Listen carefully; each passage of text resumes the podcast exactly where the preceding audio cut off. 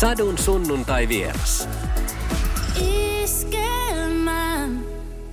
Tervetuloa Sadun sunnuntai vieraksi Jallis Harkimo. Kiitos. Ihana kevät, veneen lasku edessä. Minkälainen traditio se on teidän perheessä? No ei se mikään traditio. Me lasketaan veneet vesille sitten, kun tulee vähän lämpimämmät kelit. Ei tuolla merellä jaksa vielä olla, koska se vesi on niin kylmää.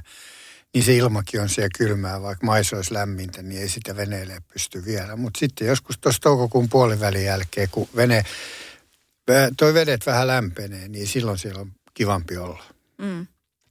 No mutta onhan siinä nyt varmaan joku juttu, kun lapset oli pieniä, niin sitten se semmoinen... No joo, mutta siis meillä oli ennen, me käytiin niin kuin kesäisin purjehtimassa poikien kanssa, mutta eihän noi jätkät niin kuin kiinnostaa enää se samalla lailla se asia, että ne jaksaisi istua veneessä. Ne heittää sut vi- sieltä ja... Viikon, viikon, että nyt meillä on moottorivene vaan. Ja kyllä ne käyttää, siis mun pojat on veneily, veneily pikkupojasta asti ja, ja molemmat on käynyt kouluukin veneellä. Että siitä pääsi kouluun helposti veneellä. Toi Danne kävi vielä niin kuin vuosi sitten kävi veneellä koulussa, kunnes jäät tuli, että – että ja, ja, ja jollakin kävi aikanaan veneellä koulussa ja Leo kävi veneellä koulussa. Että, tota, mm. että kyllä ne pikkupojat, kyllä ne on ollut vesillä niin kuin pienestä pojasta asti. Ja jollehan purjehtii, tota, purjehtii nyt ja lähtee varmaan uudelleen varmaan. Jos Vitonen tekee vielä se ohjelman, niin se lähtee uudelleen Atlantille. Mm.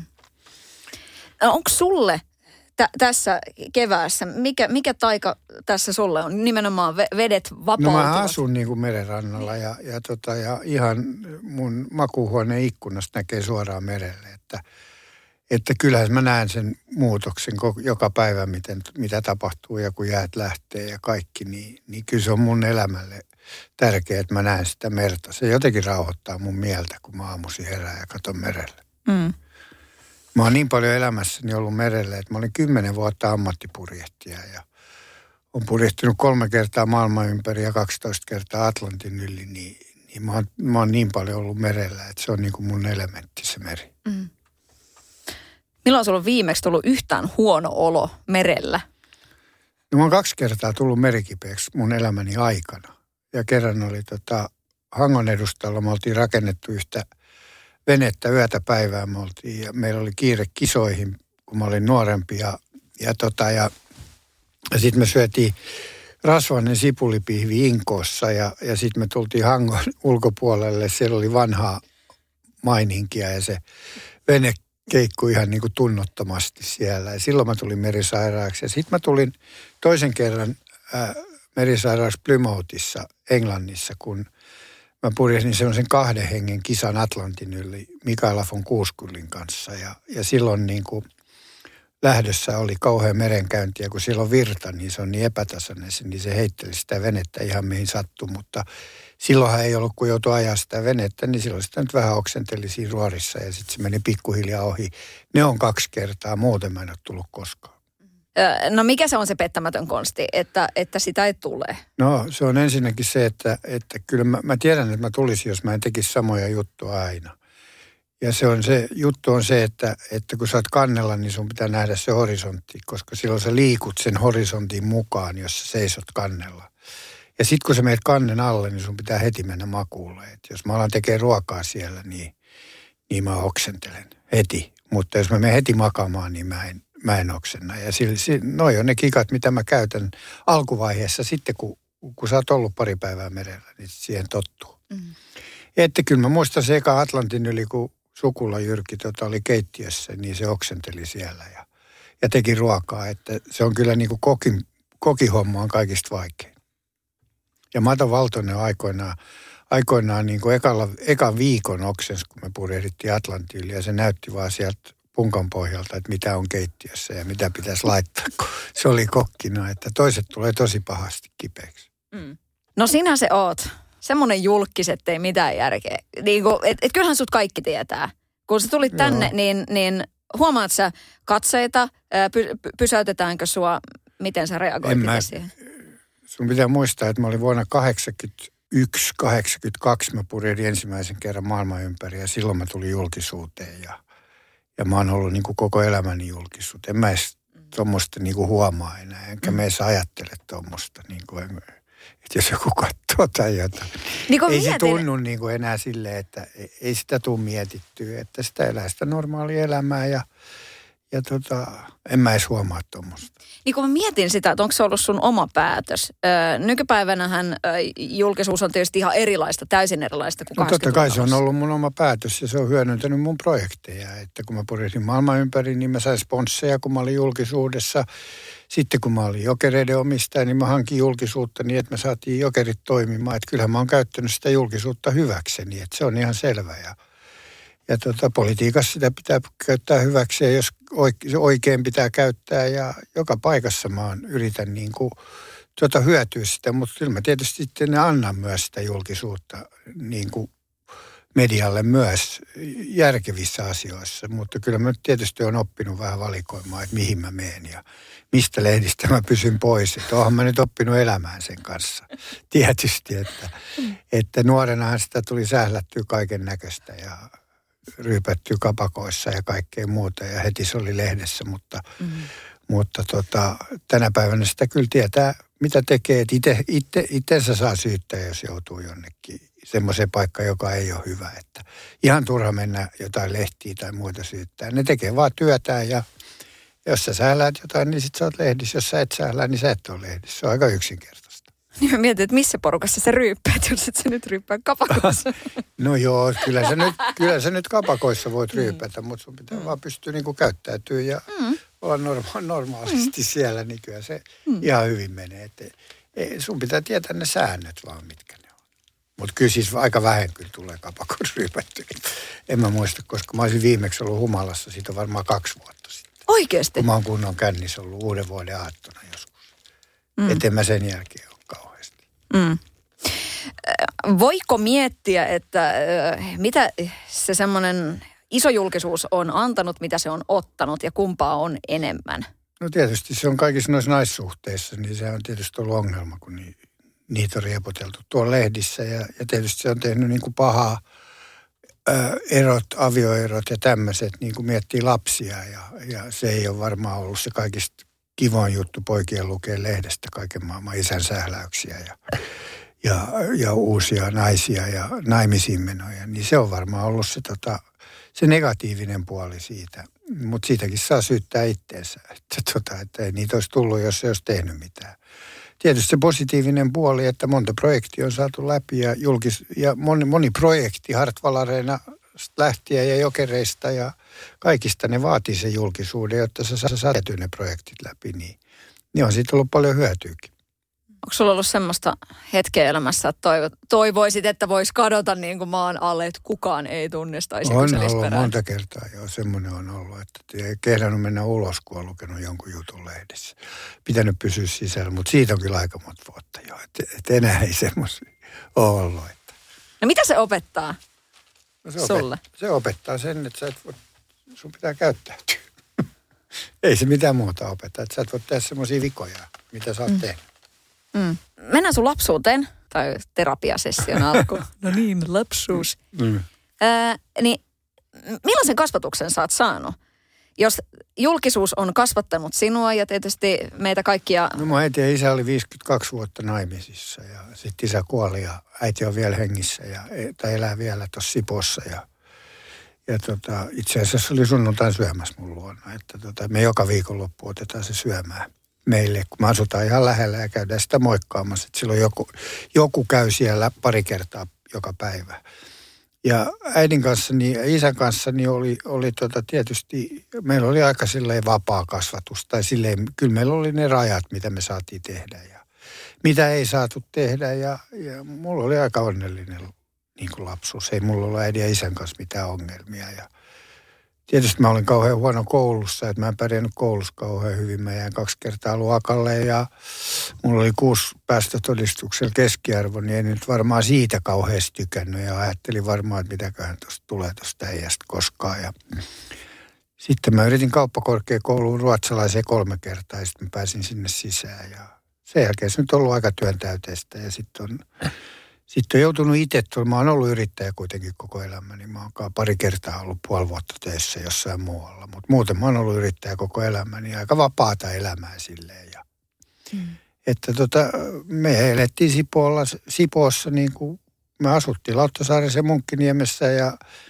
ja sitten kun tuli kesä, niin me lähdettiin Sipoossa ja sitten me oltiin siellä kolme kuukautta. Että se oli aika yksinkertaista niin kuin ja, ja tosi kivaa niin kuin se Sipo on ollut mulle. Mä asun vieläkin siellä, että se on ollut mulle semmoinen rakas paikka, missä mä oon viihtynyt hyvin.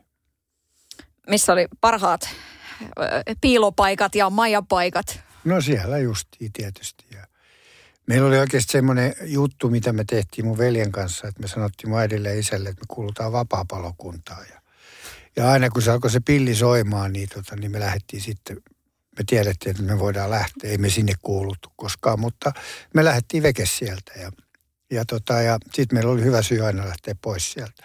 No sitten tuli yksi kerta, kun se alkoi se kallio palamaan siinä meidän ulkopuolella ja, ja, tota, ja sitten vapaapalokunta tuli soit, siihen sammuttaa sitä, sitä metsäpaloa, niin sitten mun äiti sä kysyt, miksi te ette ole nyt hommissa sitten. Siinä oli sitten vähän selittelemistä. Me jäätiin kiinni siitä, että, että, me, oltiin, että me oltiin iekutettu niitä tällä asialla, mutta meillä oli aina hyvä, kun pilli soi, niin me päästiin bailaamaan. Itsehän olen ollut vapaa-palokuntalainen. Okei. Okay. Että siinä mielessä. Joo. Ö, mutta tuli mieleen, että tota, ootko joutunut vanhemmille selittelemään tässä niin kuin sitten aikuisena asioita? Minkälainen tämä tää puoli Ei on? Ei sitä kauheasti tarvinnut selittää ja no aika viattomia ollut ne jutut, mitä me ollaan tehty. Että, että tota, emme ole kauhean paljon, paljon selittelyä. Ei, ei semmoista, en mä koskaan ole tehnyt sellaista niin rikollista tai pahaa tai käyttänyt huumeita. Tai, mä en ole elämässäni koskaan huumeisiin ja, ja tota, alkoholikin on, ne oksennukset on oksennettu niin kuin kaikki muutkin oksentelee niitä niin kuin nuorena, että mm. ei se sen kummempaa ollut. Mm.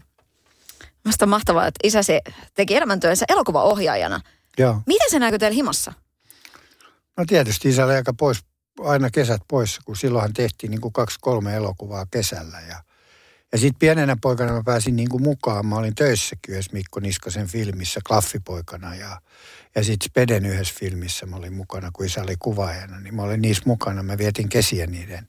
Se oli aika jännää, niin kuin, tai siis kivaa sillä, että pääsi mukaan siihen touhuun ja näki niitä spedejä ja kaikki tunnettu ihmisiä ja pääsi mukaan siihen. Oli, Pertti Melasniemi oli pääosissa laulu tuli punaisesta ruususta, joka teki, tehtiin Käpykolossa tuolla Mikko Niskasen paikassa tuolla Keski-Suomessa. Ja, ja se oli tosi, tosi niin kuin antoisaa aikaa. Mm. Kyllä mä nautin siitä ja mä muistan vieläkin, mä olin tosi pikkupoika, kun mä olin katsomassa, kun isä teki Sven Duvaa siinä ihan lähistöllä, missä – jota nyt kun kukaan ei näitä Suomi-leffoja oikein muista, mutta Sven Duva oli semmoinen tunnettu leffa ja mä muistan, kun sitä tehtiin siellä ja se tappeli siinä sillalla, niin se kohtaus tehtiin ihan siinä meidän naapurissa, niin me päästiin katsoa sitä. Olihan ne jänniä juttuja, että pääsit mukaan tuommoisen isän kanssa. Mm. No isäsi oli muun muassa ohjaamassa äh, tuntematonta sotilasta, tätä, tätä legendaarisinta no, se oli versiota. kuvaamassa, Elvin Laine ohjasi sen, isä kuvasi sen ja, ja leikkasi sen ja se sai Jussi Patsaan siitä leffasta, mm. että se sai kaksi Jussi Patsasta. Että, että kyllä se teki niin kuin, se 48 suomalaista elokuvaa. Että kyllä se oli aika, sitten se sen jälkeen meni töihin ja sitten se teki siellä ohjelmia. Että koko elämänsä se oli filmialalla. Se aloitti niin kuin klaffipoikana ja kameraasistenttinä ja sitten sit tuli kuvaaja. Ei siinä mitään koulutusta siihen ole, että se koulutti itteensä käytännön työllä. No mietin, että onko tuntemattomalla sotilaalla tällä mustavalkoversiolla sulle jotenkin erityinen no, merkitys, no niin kuin tonkin puolesta. No kyllä mä katson sitä aina, kun se tulee itsenäisyyspäivänä, vaikka mä oon sen sata kertaa nähnyt. Ja isähän on mukana siinä yhdessä kohtauksessakin. Siinä tota, ihan vilahtaa vaan, se on semmoisen kuolemanpartion johtaja. Ja kun ne mestataan ne pari ammutaan siinä, niin, niin kyllä mä aina katson sen. Kyllä se tuo muistoja mieleen. Mm sanoit, että, että onnellinen lapsuus. Miten, miten paljon, jos nyt mietit oman keittiön psykologina, niin miten paljon, se, miten paljon sieltä niin kuin omasta kasvatuksesta on tullut sitten siihen, kun itse kasvattaa no Kyllä lapsia? ne on tullut siitä, että ne, että ne lapset, mä en usko semmoiseen vapaaseen kasvatukseen. Että mä uskon, että niillä pojilla pitää olla rajat ja niiden pitää tietää, mitä ne saa tehdä ja mitä ne ei saa tehdä. Jos se niillä on sit, sitä, niin niillä, tulee, niillä ei ole turvallinen olo – siinä yhteisössä. Ja ei mulla kyllä kauheasti ole valittamista noin mun poikia. Että Jolle pärjää ihan hyvin ja Leo pääsi just ruotsalaiseen kauppakorkeeseen sisällä ja, ja Danne on Jenkeissä koulussa ja pelaa lätkää siellä ja, ja, ja, tota, ja käy kouluun Jenkeissä 16-vuotiaana – joka on aika rohkea teko lähteä ton ikäisenä ja haluaa ensi vuonna mennä uudelleen samaan paikkaan ja on pärjännyt tosi hyvin siellä, niin ei mun kauheasti valittamista ole. Että kyllä tuo urheilu on niin kuin vaikuttanut siihen, kun molemmat, Leo lopetti vi, nyt tänä vuonna urheilemisen, niin kuin se pelasi lätkää kanssa. Se sanoi, että hänestä ei tule mitään lätkäpelaajaa, että hän haluaa keskittyä tähän opiskeluun ja sitten hän pääsi avoimen koulun kautta sisään ruotsalaiseen kauppakorkeakouluun, joka se teki kovan duunin siinä, koska sinne ei kaikki pääse sisään, niin, niin kyllä mun pitää olla tyytyväinen siihen. Mä oon yrittänyt niin kuin olla kova ja reilu. Mm. ja mukava isä. en mä tiedä mitä. Miten mä oon, niin kuin ei mulla ole mitään semmoista. Kyllä mä tiedän, missä kulkee rajat aina. Mm räppäri Mikael Gabriel sanoi tässä samaisessa haastattelussa, että, että hän tulee siellä vähän tuommoista rikkinäisistä perheestä ja on ollut vaikeaa rakentaa sitä omaa, että tavallaan niin kuin miehenä, miehen ja naisen välinen suhde, kun on nähnyt sen, miten oma isä on kohdellut omaa äitiä ja tämä maailma. Mm. Ja, ja on sitten vähän niin kuin sitä kipuilua ja, ja koittanut sitten tehdä vähän paremmin asioita. Mitä sä sanot? Sä no, oot niin 50-luvun kasvattaja, no, niin tota... No joo, mutta siinä on niin kuin mun äidillä ja isällä on aina, ne on ollut aina naimisissa ja enkä mä oon huomannut mitään rikkonaista perhettä siellä. Että tietysti niin kuin se malli on varmaan tullut sieltä, eikä mulla ole ollut koskaan ongelmia mun äidin ja isän kanssa, niin kuin minkäännäköisiä ongelmia. Mä oon aina rakastanut niitä ja tykännyt niistä ja ne on varmaan ollut tyytyväisiä meidän sähläilyihin, vaikka niitä on ollut enemmän ja vähemmän. Me ollaan kuitenkin jotenkin pärjätty, että että kyllä mä uskon, että se, kyllä se niin kuin kumpuaa siitä, minkälainen kasvatus sulla on ollut, miten sä pystyt kasvattaa ja miten sä pystyt rakastaa ja miten sä pystyt tekemään asioita. Niin kyllä se varmaan kumpuaa siitä sun, kaikkihan lähtee siitä, että minkälainen perhe sulla on ollut ja minkä se, sehän antaa sen pohjan sille. Mm. Niin jos mietit, kuten sanottua, niin sä oot 50-luvulla syntynyt. Hmm. Ja silloin on kuitenkin aika kovaa aikaakin monin paikoin ollut tässä maassa. On ollut pula-aikaa ja, ja hmm. sotakorvauksia vielä ja kaikkea sellaista. Niin mi- mitä sä ajattelet? Onko se jättänyt suhun jonkun jäljen? Ei ole. Kyllä meillä oli aina kaikkea, mitä me tarvittiin. Että hmm. Joskus isä teki, kerran se tuotti yhden semmoisen filmin kuin Lasisydän ja, ja tota, silloin niin kuin perhe meni melkein konkurssiin, kun se filmi meni niin huonosti. Että, että se seisoi se seiso postin rappusilla ja laski, että kuinka monta menee sisään reksiin katsomaan sitä elokuvaa, kun se oli niin liemessä sen kanssa, kun siinä oli äidinkin rahat laitettu likoon siihen. Että, että se oli semmoinen, joka oli vähän, mutta kyllä me ollaan aina pärjätty. Että äitihän oli niin kuin varakkaasta perheestä ja, ja isä teki töitä koko ajan, ne oli molemmat töissä koko ajan, niin ei meillä ole ollut koskaan mitään semmoista ongelmaa, että meillä ei olisi ollut siis ruokaa. Tai meillä, on ollut, meillä oli vähän pienempi asunto ja meillä oli pari kerrossängyt, missä me asuttiin mun veljen kanssa, mutta ei meillä mitään ongelmaa ollut koskaan. Mm.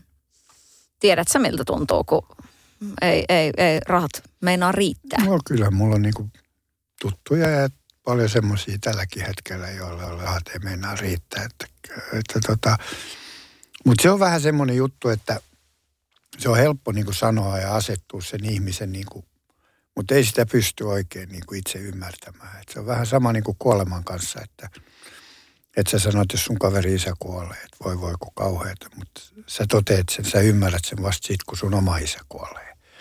Ja tämän kanssa on varmaan vähän sama asia, että sä et voi oikein sitä ymmärtää ennen kuin sä itse oot ollut siinä. Minkälainen paikka se oli sulla, kun sä menetit sun isän? No kyllä se on ollut kova paikka ja kyllä sitä tulee mietittyä vieläkin, vaikka siitä on niin kuin kymmeniä vuosia Joo. siitä. Että, että tota, ja sitten sitä tulee aina mietittyä sitä, että mitä olisi pitänyt tehdä isän kanssa ja mitä sitä ja tätä. Mutta ne tuli tehtyä, mitä tehtiin ja, ja tota, meillä oli onnellista ja, ja me pärjättiin hyvin keskenään. Ja meillä oli yhteinen harrastus. Me käytiin pikkupojasta asti katsoa urheilua ja isä kävi aina kaikki jokereiden pelit katsomassa ja sillä oli oma paikka siellä aina ja, ja, ja se oli niin kuin yhteinen juttu meille ja me nautittiin siitä. Että kyllä me vietettiin paljon aikaa yhdessä. Sitähän moni sanoo, että, että just se, että ei jäisi keskeneräisiä asioita tavallaan niin kuin koskaan mihinkään kenenkään no niitä kanssa. aina.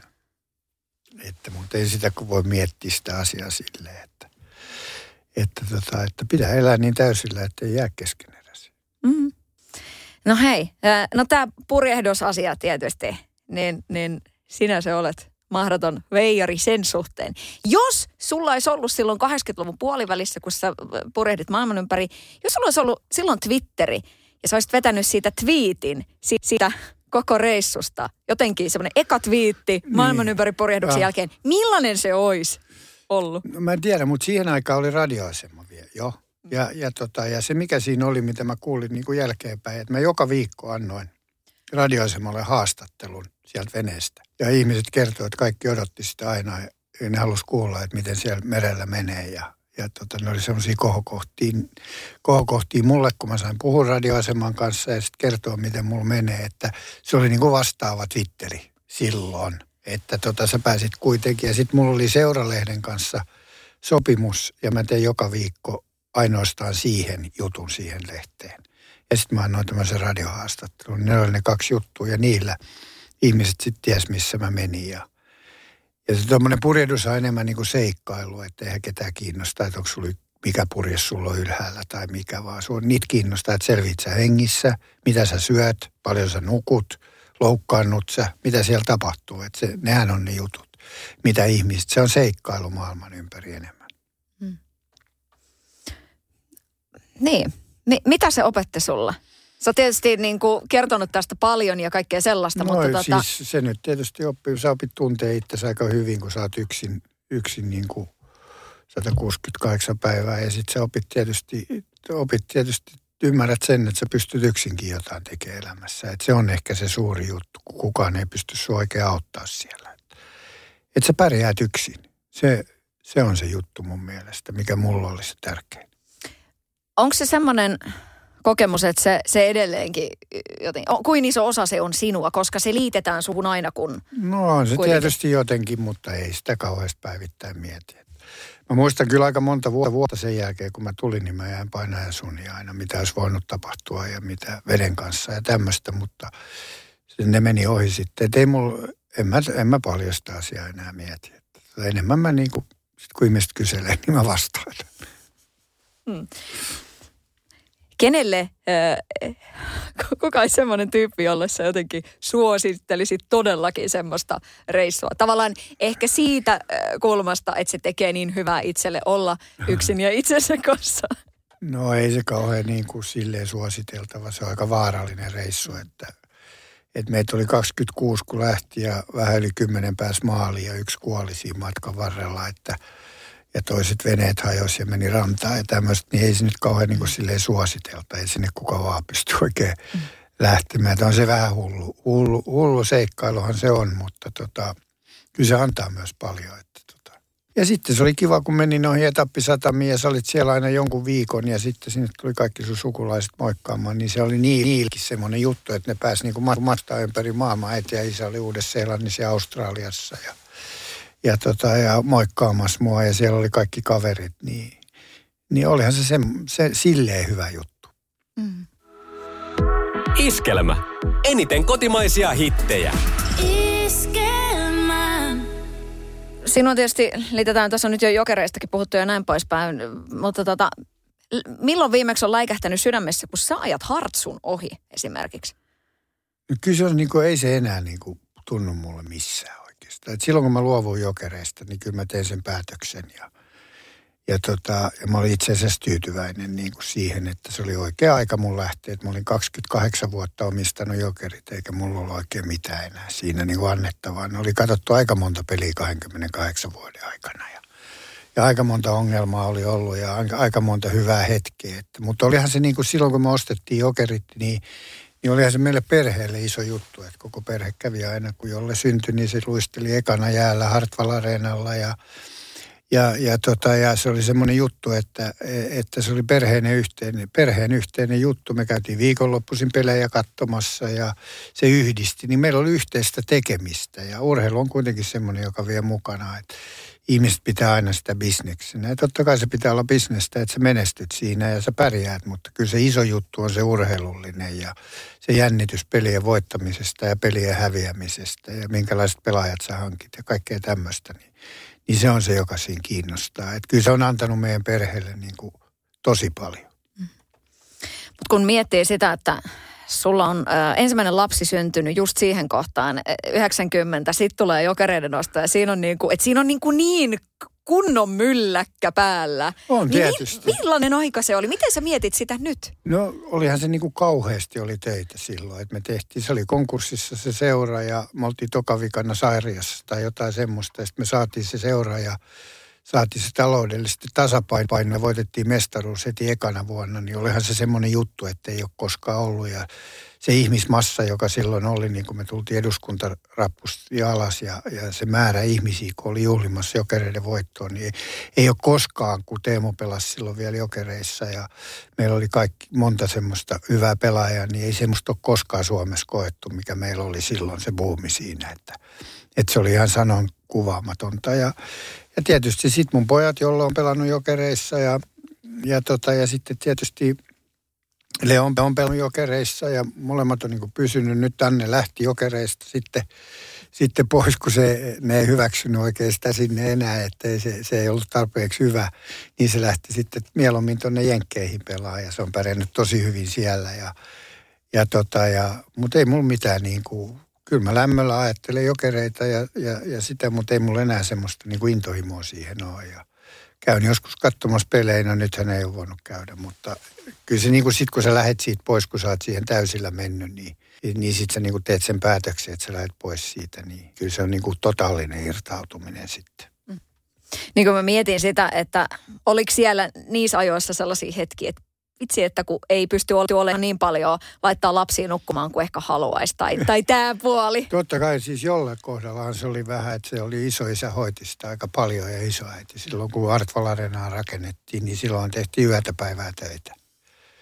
Et se jää se kasvatus vähän, mutta sitten mä oon niinku tajunnut tietysti sen jälkeenpäin ja yrittänyt korvata sen näille muille pojille. Että, että tota, se herätti oikeastaan, kun kerran oli isä poikajuttu ja sitten se tehtiin isoisä poikajuttuna niin kuin jollen kanssa Hesariin ja sitten se sanoi, että isä ei paljon näkynyt, että kyllä niin kuin onneksi oli isoisä, joka hoiti mua silloin.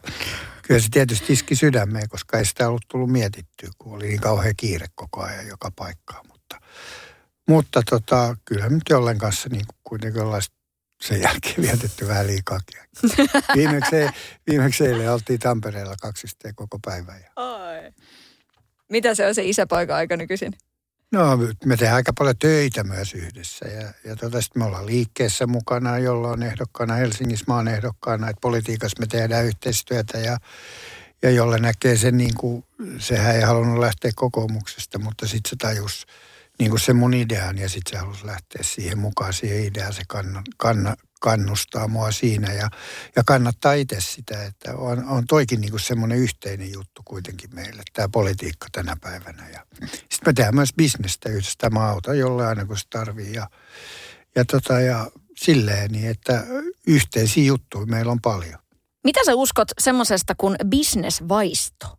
No itse asiassa kyllä intuutioilla on paljon tekemistä bisneksen kanssa ja päätöksillä mulle ehkä liikaakin tekemistä intuutioiden kanssa. Että, että mä, mä, mä teen enemmän melkein intuutiolla päätöksiä kuin järjellä. Että, tota, että, että jos mä, mulla tulee semmoinen fiilis, että toi on hyvä juttu, niin mä teen sitä. Ja, tota, ja, ja silloin mä luotan myös ihmisiin. Joskus mä joudun pettymään ja joskus se menee hyvin, mutta kyllä se vaisto on, se on se juttu, jota mä noudatan paljon siihen, että mihin mä, mihin mä ja mihin mä en lähde.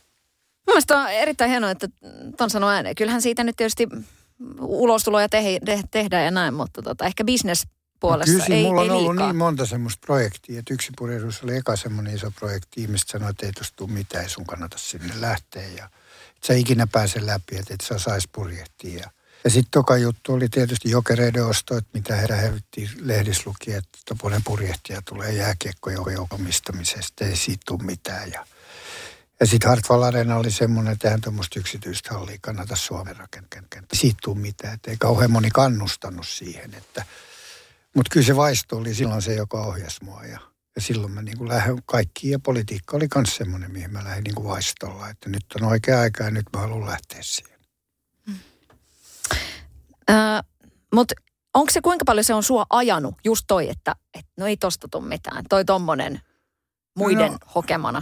Ei se aja mua, mutta tietysti siis sit kun sä lähet siihen ja sitten kun ne hokee, että siitä ei tule mitään, niin sä haluat tietysti näyttää, että tulehan tässä, kun mä oon lähtenyt tähän.